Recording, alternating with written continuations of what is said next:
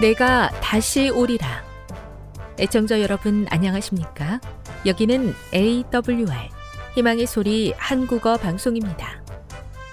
본 방송은 천국 복음을 온 세상에 전파하기 위해 제7일 안식일 예수 재림교회가 설립한 세계 방송망입니다.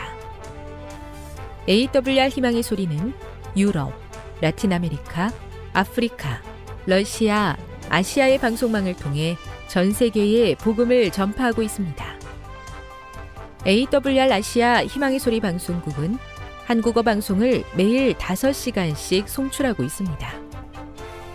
희망의 소리 방송은 인터넷과 스마트폰을 통해서도 언제나 청취하실 수 있습니다. 들으실 수 있는 인터넷 주소는 awr.org입니다.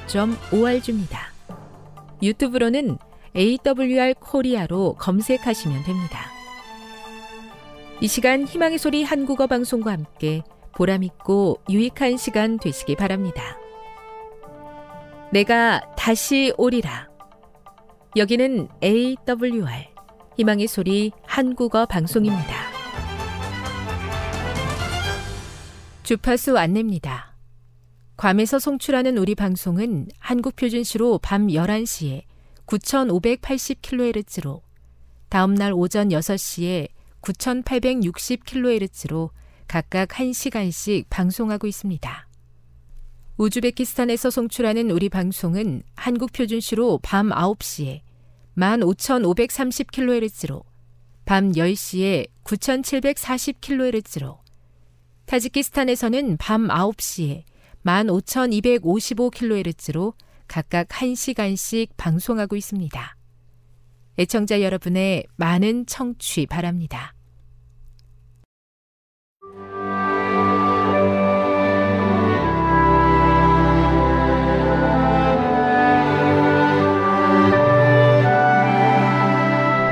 읽어주는 교과 여섯째 날 2월 10일 금요일 더 깊은 연구를 위해 하나님께서 당신의 백성들에게 약속하신 유업은 이 세상에 있는 유업이 아니다. 아브라함은 지상에서 발붙일 만큼도 땅을 얻지 못하였다. 그는 막대한 물질을 가지고 그 물질을 하나님의 영광과 이웃 사람들의 행복을 위하여 썼다. 그러나 그는 이 세상을 그의 집으로 생각하지 않았다. 주께서 아브라함을 부르셔서 우상 숭배자들인 그의 동족을 떠나게 하시고 가나안 땅을 영원한 유업으로 약속하셨다. 그러나 그의 아들이나 그의 아들의 아들도 그것을 얻지 못하였다. 아브라함이 그의 죽은 자를 위하여 매장지를 필요로 하였을 때 그는 그것을 가나안 사람에게서 사야 하였다. 약속의 땅에서 그의 유일한 소유는 막벨라 굴 속 바위를 잘라낸 무덤뿐이었다. 부조와 선지자 169 바로의 장엄한 궁전과 왕의 보좌가 모세를 유인하고 있었다. 그러나 모세는 그 궁전 안에 있는 사람들로 하여금 하나님을 잊어버리게 하는 죄악적인 쾌락이 있다는 것을 알고 있었다. 그는 호화찬란한 궁전 저편, 곧 군주의 왕관 저편에 있는 죄로 물들지 않은 나라에서 지극히 높으신 분의 성도가 받게 될 지극히 높은 영광을 바라보았다. 그는 믿음으로 하늘의 왕께서 승리자의 머리에 씌워주실 불멸의 왕관을 바라보았다. 이 믿음이 그로 하여금 비천하고 가난하고 멸시받는 민족과 연합하도록 했다. 부조와 선지자 246 핵심적인 토의를 위해 1. 예수님께서 재림하실 때 우리의 재산은 어떻게 될 것인가? 예수님이 재림하시기 전에 그것들에 어떤 일이 일어날 수 있는가? 이 사실을 기억한다면 사물을 올바른 관점에서 보는 것이 중요한 이유는 무엇인가? 2. 예수님께서는 재물의 유혹에 대해 경고하셨다. 이 말이 무슨 뜻인가? 재물이 어떻게 우리를 유혹할 수 있는가? 3. 모세가 일단의 노예들과 도망하여 메마른 광야로 향하는 대신 애굽의 궁전에 머물기로 선택한 후 자신의 행동을 정당화하기 위해 취할 수 있었던 행동들에 관해 이야기해 보라. 무엇이 그로 하여금 애굽의 궁전을 떠나게 했는가? 지금까지 읽어주는 교과였습니다. 본 방송은 AWR 희망의 소리 방송국에서 제작되었습니다.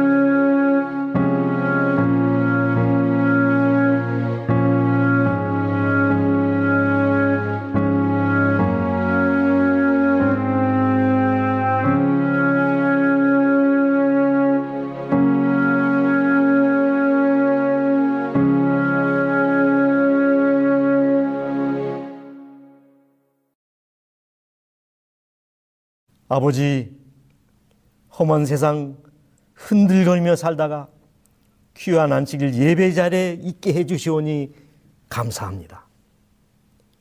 이 시간 우리의 눈과 귀를 열어주셔서 하늘의 음성을 듣게 하시고 보좌에 앉으신 주님의 얼굴을 뵙게 하여 주시옵소서.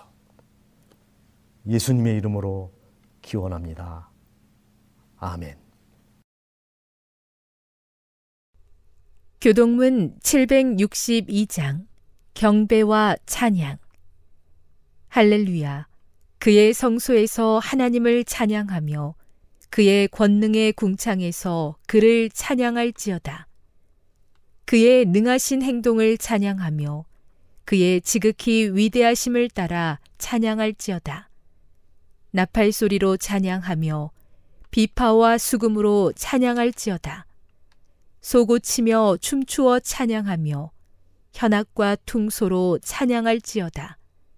큰 소리 나는 재금으로 찬양하며 높은 소리 나는 재금으로 찬양할지어다. 호흡이 있는 자마다 여호와를 찬양할지어다. 할렐루야.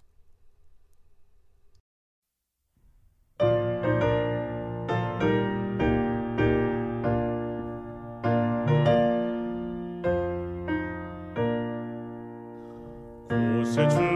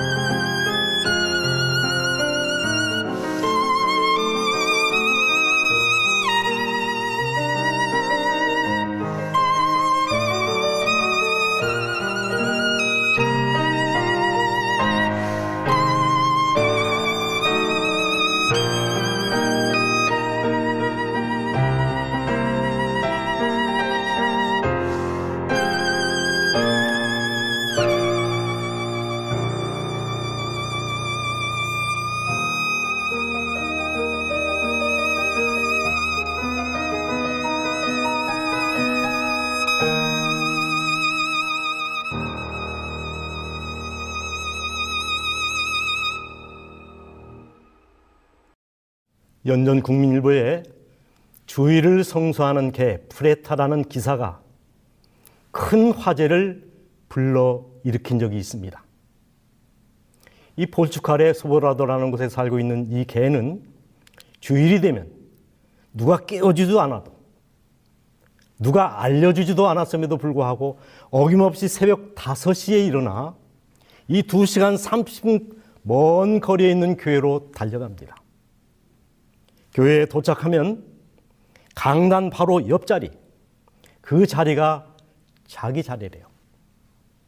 그 자리에 앉는데 예배가 시작되면 사람들과 똑같이 일어날 때 일어나고 앉을 때 앉고 이 순서를 따라서 예배를 드리고 예배가 마치면 곧바로 집으로 달려가는데 가끔은 다른 사람의 승용차를 얻어 타기도 한답니다. 그런데 반드시 자기가 잘 아는 사람의 차에만 올라탄답니다. 믿음뿐만 아니라 교양과 염치를 가진 개죠. 이 소문이 퍼지면서 이 프레타라는 개를 보기 위해 수많은 사람들이 교회에 몰려드는 바람에 이 덩달아 교회가 부흥하고 있답니다. 요즘같이 전도가 어려운 시대에 교회마다 이 프레타와 같은 믿음 좋은 개가 한 마리씩나 있다면 하는 생각이 듭니다. 이 코로나19 이후에 가장 큰 변화는 예배의 변화 같습니다. 비대면, 비접촉을 빌미로 이 성도들의 간격이 멀어졌고, 이 예배에 대한 인식도 점점 희미해져 가는 것 같습니다. 꼭 교회에 가야 하나? 집에서 예배 드리면 안 되나? 소위 교회 무용론에 대듭니다. 이런 시대적 상황 속에서 오늘 저는 예배에 대한 처절한 열망을 가졌던 한 인물에 대하여 말씀을 준비했습니다. 그러나 안타깝게도 이 사람에게는 이름이 없습니다. 익명의 그리스도인입니다. 여러분이 설교를 다 들으신 후 그에게 적당한 이름을 붙여주시기 바랍니다. 그렇다면 그 익명의 크리스찬은 누구인가? 본문으로 갑니다. 주의 사자가 빌립도로 일러 가르되 일어나서 남으로 향하여 에루살렘에서 가사로 내려가는 길까지 가라 하니 그 길은 광야라. 일어나 가서 보니 에디오피아 사람 곧 에디오피아 여왕 간닥의 모든 국거를 맡은 큰 권세가 있는 내시가 예배하러 에루살렘에 왔다가 돌아가는데 병거를 타고 선지자 이사의 글을 읽더라. 빌립이 입을 열어 이 글에서 시작하여 예수를 가르쳐 복음을 전하니 길 가다가 물 있는 곳에 이르러 내시가 말하되 보라 물이 있으니 내가 침례를 받음에 무슨 꺼리낌이 있느냐 이에 명하여 병거를 머물고 빌립과 내시가 둘 다 물에 내려가 빌립이 침례를 주고 둘이 물에서 올라올세. 주의 영이 빌립을 이끌어 간지라. 내시는 흔연히 길을 가므로 그를 다시 보지 못하니라. 27절 에디오피아 사람 곧 에디오피아 여왕 간닥의 모든 국고를 맡은 큰 내시가 권세 있는 내시가 요즘으로 말하면 경제 부총리쯤 되는 사람입니다. 이 다른 번역본에는 고위관리 고관대작 여왕 다음 가는 서열의 권력자라고 되어 있습니다. 이 한 나라의 모든 국고를 맡은 사람이라면 절대로 한간 사람이 아니죠. 그 사람이 예루살렘에 왜 올라갔습니까? 27절 예비하러 예루살렘에 왔다가 외교하러 간 것이 아닙니다. 업무상으로 간 것이 아니라 한 가지 뚜렷한 목적. 하나님을 예배하기 위하여. 당시 구수는 우상천국의 나라입니다. 만인이 무상 앞에 절하고 천인이 그 앞에서 노래를 부를 때 이 구수 내시는 하나님을 찾고 있었습니다. 여러분 이디오페에서 에루살렘까지 거리가 물경 얼마입니까? 왕복 3,000km입니다. 이 서울에서 부산이 약 500km인데 그 6배의 거리입니다.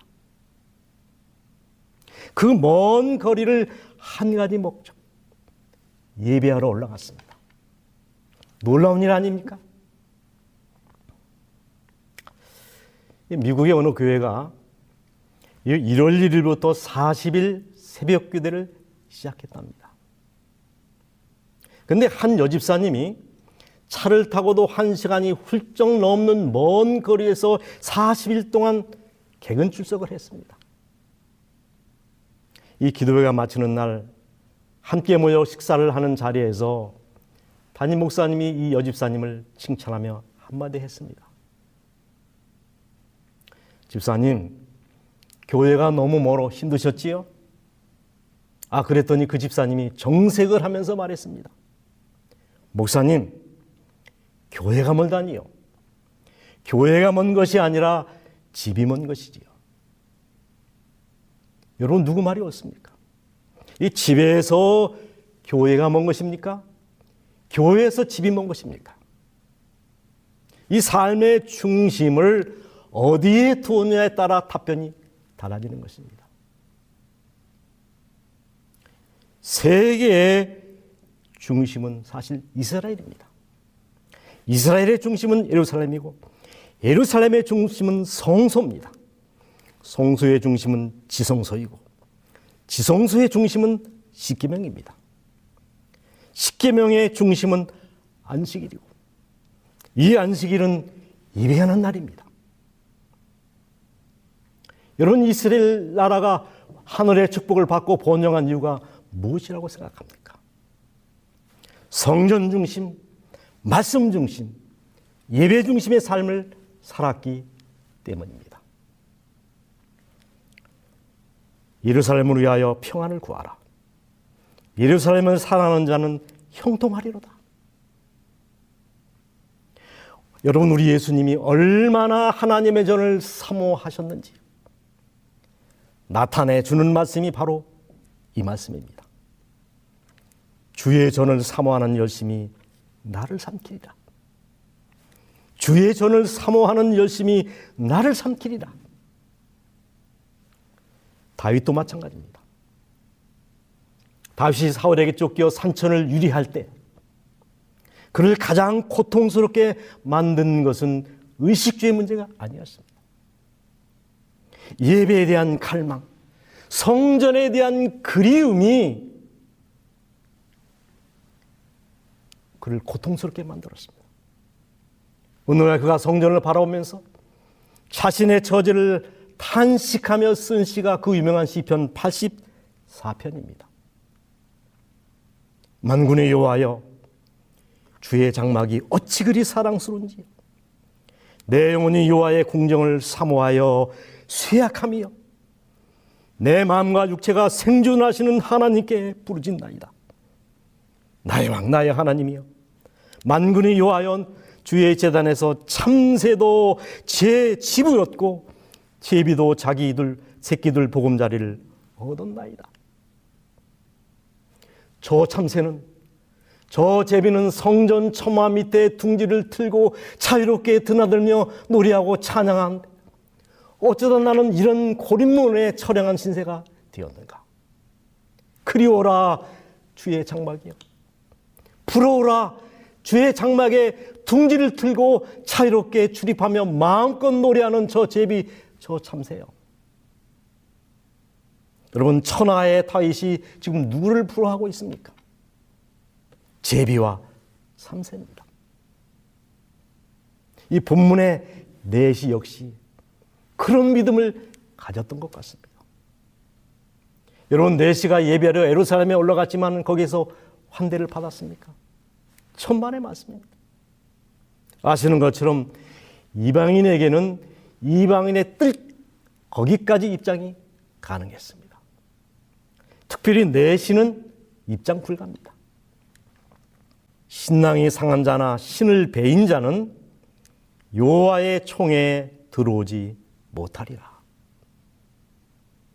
멸시, 괄시, 푸대접 정도가 아니라 예배 자체를 거부당한 것입니다. 그가 그토록 큰 기대를 가지고 갈망을 가지고 성전에 올라갔지만 성전 안에는 들어가 보지도 못하고 여러분 마당만 밟고 예배하는 심정이 어떠했겠습니까?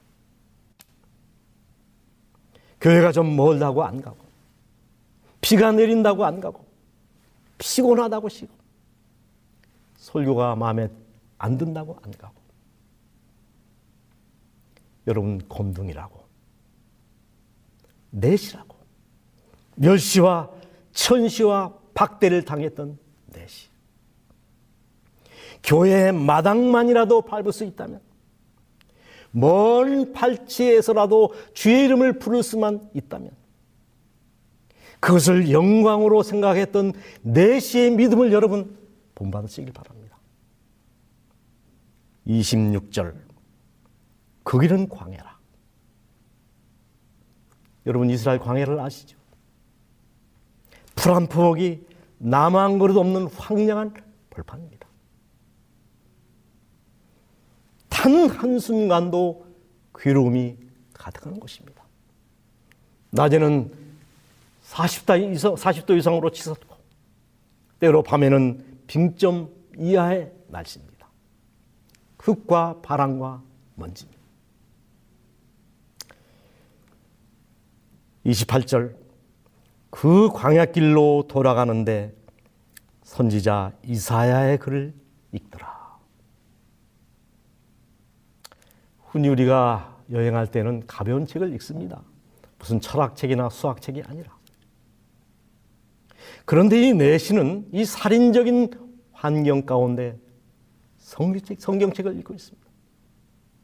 이 당시의 성경책은 무겁고 두껍고 펴기도 어려운 두루마리 성경책입니다. 여러분 차 안에서 책을 읽어보셨죠? 멀쩡한 사람도 뭡니가 납니다. 그런데 그 뜨거운 광야길에서 덜컹거리는 마차 위에서 내시는 두루마리 성경책을 읽고 있습니다. 우리는 그런 그의 모습 속에서 그가 얼마나 하나님의 말씀을 사모하고 있는지를 알 수 있습니다. 우리 시대의 안타까움이 뭡니까? 말씀에 대한 간절함이 사라졌습니다. 이 말씀이 풍요함 때문인지 오히려 말씀에 대한 간절함이 사라졌습니다. 너희가 좋은 꼴을 먹는 것을 어찌하여 작은 일로 여기느냐? 너희가 맑은 물을 마시는 것을 어찌 작은 일로 여기느냐? 여러분, 유사이대로 오늘날처럼 신앙하기 좋은 시절이 언제 있었습니까? 교회 문은 언제나 활짝 열려 있고, 기도하는 것, 전도하는 것을 막는 사람이 누가 있습니까? 10분 거리 안에 교회가 널려 있고, 여러분 이 핸드폰 안에 교회가 도대체 몇 개입니까? 수백 개입니다. 유튜브에 들어가면 유수한 목사님들의 설교가 하루에도 수백 편씩 뜹니다. 라디오 재림 방송을 틀면 하루 종일 사장이 나오고 말씀이 나옵니다. 말씀 홍수 시대에 우리가 살고 있습니다. 그런데도 교회는 점점 비어가고 신자들의 가슴은 날마다 싸늘하게 식어져만 가고 있습니다. 안타까운 일입니다. 주의 사자가 빌립도로 일러 가로되 일어나서 남으로 향하여 에루살렘에서 가사로 내려가는 길까지 가라 하니 그 길은 광야라. 하나님은 왜 빌립에게 지정된 시간에 지정된 장소 가사로 가라고 명하셨습니까? 여기 나무로 번역된 메셈부리아는 본래 대낮 혹은 정오를 의미합니다. 이 정오는 너무 뜨거워 여행하기 곤란한 시간입니다. 왜 그 시간에 가사로 내려가라고 하셨을까? 바로 그 시간 말씀에 목말라 하는 한 영혼 구원받아야 될 한 영혼이 있었기 때문입니다. 구수 내시입니다. 사실 하나님은 수백 년 전부터 구수 내시의 구원의 역사를 시작하셨습니다. 수바 여왕을 통하여 복음의 문을 열게 하셨고 이 내시를 왕궁으로 불러들여 간다하게 국고를 맡게 하셨고 그의 마음을 움직여서 에루살렘에 올라가게 하셨고 예배에 참여하여 이사야 53장을 듣게 하셨습니다. 만일, 만일 그날 설교자가 이사야 55장을 읽었더라면 역사는 달라졌을 것입니다. 만일 빌립이 지정된 시간에 지정된 장소에 가지 않았더라면 성경에 그 다음 얘기는 없습니다. 때로 하나님은 우리와 상의하시거나 동의를 구하지 않으시고 명령하십니다. 급하시기 때문입니다. 영혼 구원은 인간의 계획이 아니고 하나님의 계획이요 스케줄이기 때문에 그렇습니다. 읽는 것을 깨닫노뇨 대답하되 지도하는 사람이 없으니 어찌 깨달을 수 있느냐. 이 당시의 설교는 토를 달지 않고 그대로 쭉 읽는 겁니다. 독경이죠. 지금 마차우 위에서 내시가 읽고 있는 말씀은 이사야 53장 미시아 고난의 장입니다. 이 성전에 올라가서 먼 발치에서 말씀을 듣기는 하였으나 잘 이해하지 못했던 바로 그 말씀입니다. 그가 찔림은 우리의 허물을 인하며 그가 상한 우리의 죄악을 인함이라.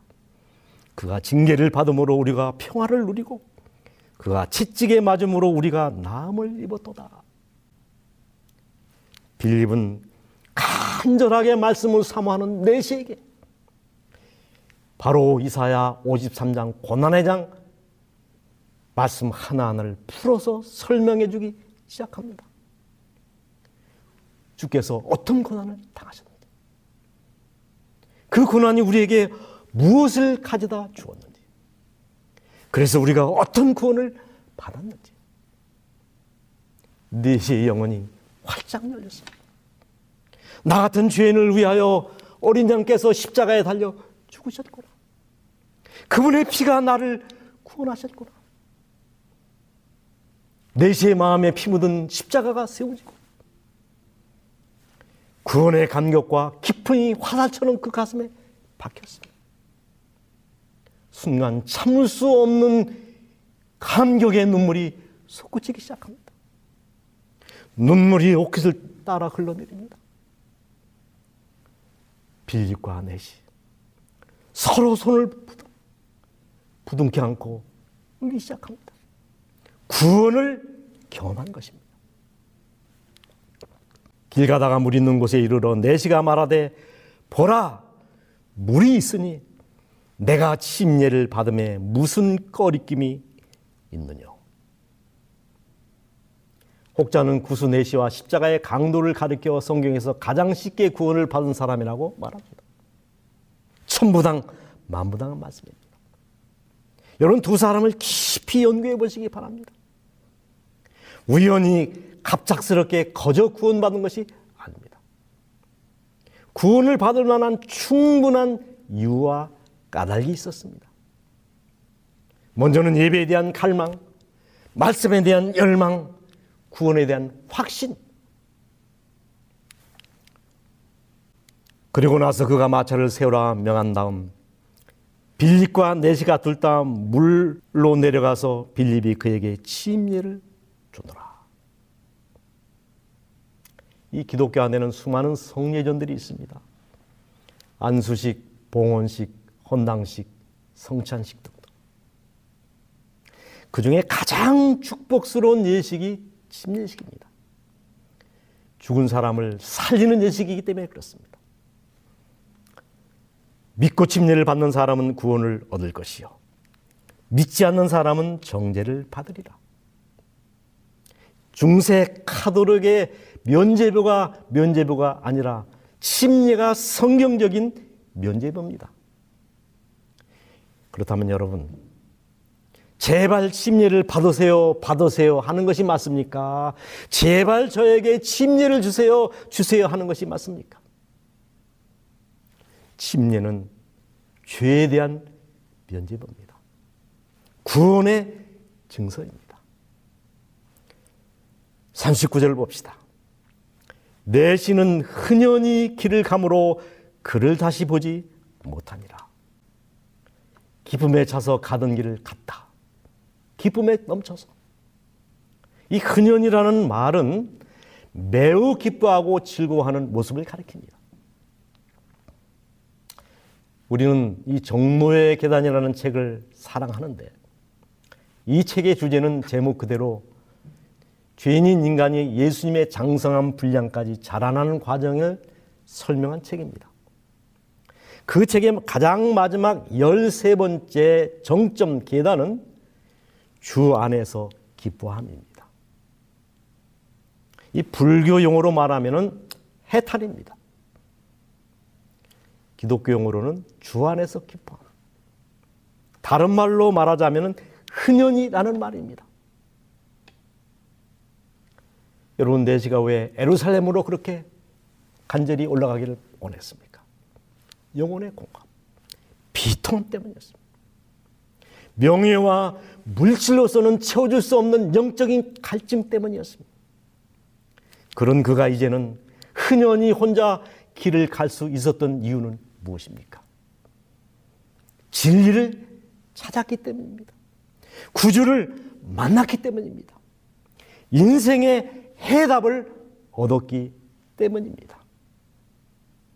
진리의 대열, 큰 대자, 깊은 열자입니다. 진리의 대열, 그것을 손에 쥐었기 때문에 그렇습니다. 성경은 그 이후에 내시의 삶에 대하여 침묵합니다. 그러나 그 이후의 삶을 미루어 짐작하는 일은 어렵지 않습니다. 유세비우스는 이방인 중에서 가장 먼저 예수님을 믿은 사람이라고 말했고 이 초대 교회였던 이레니우스는 돌아가 동족에게 복음을 전했으며 여왕까지 감화시켰다라고 기록했습니다. 이디오피아는 한반도의 다섯 배나 되는 큰 면적을 가진 나라입니다. 아프리카 유일의 기독교 국가입니다. 그 인구의 50% 이상이 기독교인입니다. 한 사람의 예배에 대한 갈망이 자신을 구원하고 나라를 구원하고 검은 대륙 아프리카의 믿음의 빛을 비추는 것입니다. 그러므로 형제들아 내가 하나님의 모든 자비하심으로 너희를 고나노니 너희 몸을 하나님이 기뻐하시는 거룩한 산 제사로 드리라. 이는 너희의 드릴 영적인 예배니라. 여기서 고나노니라는 말을 어떤 슬랭 영어에서는 어떤 번역본에 보니까 팔을 비틀어서라도 라고 되어 있습니다. 때로 우리가 예배를 게을리하고 예배로부터 멀어질 때 하나님은 우리의 팔을 비틀어서라까지 다리를 꺾어서라도 예배의 자리에 있기를 원하신다는 것입니다. 이것이 하나님의 예배에 대한 예배에 대한 갈망이요. 그만큼 우리와의 만남을 원하신다는 것입니다. 우리는 지금 모든 것이 비정상적인 시대에 살고 있습니다. 세상이 비정상이고 예배, 전도 모든 것이 비정상입니다.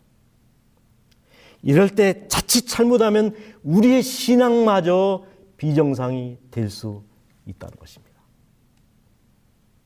이때 우리가 기억해야 할 한 사람이 바로 구수 내십니다.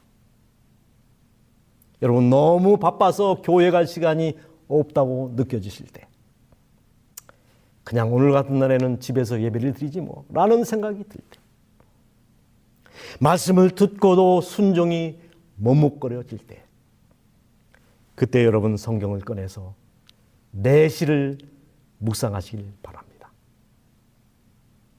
검둥이라는 이유 때문에, 내시라는 이유 때문에 문전 박대를 당하고도 성전 마당 먼 팔찌에서 감격스러운 예배를 드렸던 내시. 어떤 불합리한 여건 속에서도 말씀을 붙잡고 씨름하던 내시. 그리고 마침내는 선지자 필립을 만나고 구원을 만났던 그 내시. 사랑하는 성도님들이시여. 여러분 세상에서 가장 가련하고 불쌍한 영혼이 누구라고 생각하십니까? 신앙하기 가장 좋은 여건 속에 살면서 구원의 길을 영원히 놓쳐버린 사람. 주례적으로 예배 자리에 앉아 있음에도 불구하고 예배의 감동을 단 한 번도 경험해 보지 못한 사람이 아닐까요? 이런 시대를 향한 토조 목사님의 따가운 충고입니다. 그리스인 생의 모든 실패는 예배의 영광, 예배의 감격을 경험하지 못한 데서 시작된다. 예배에 실패하면 세상에서 실패하는 것은 시계 문제라는 것입니다. 세상에서의 모든 실패는 예배의 실패에서 비롯된다는 말씀. 다시 읽습니다. 그리스도인의 생애의 모든 실패는 예배의 영광, 예배의 감격을 경험하지 못한 데서 시작된다. 기도하겠습니다. 하늘 아버지, 저희로 예배 자리에 있게 하여 주셔서 그 은혜를 감사합니다. 예배가 살아야 내 신앙이 살고 예배의 감동이 나를 살린다는 사실을 깨달아 싸우니 이제 우리도 구수 내시처럼 예배에 대한 말씀에 대한 사무친 열망을 가지고 살게 하여 주시옵소서. 예배가 삶이 되고 삶이 예배가 되는 생애를 살게 하여 주시옵소서. 예수님의 이름으로 기도하옵나이다. 아멘.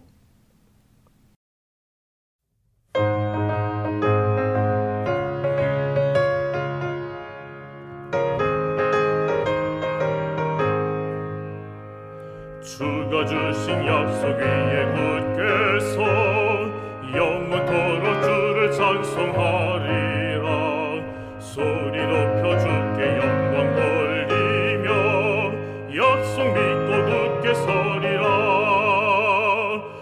굳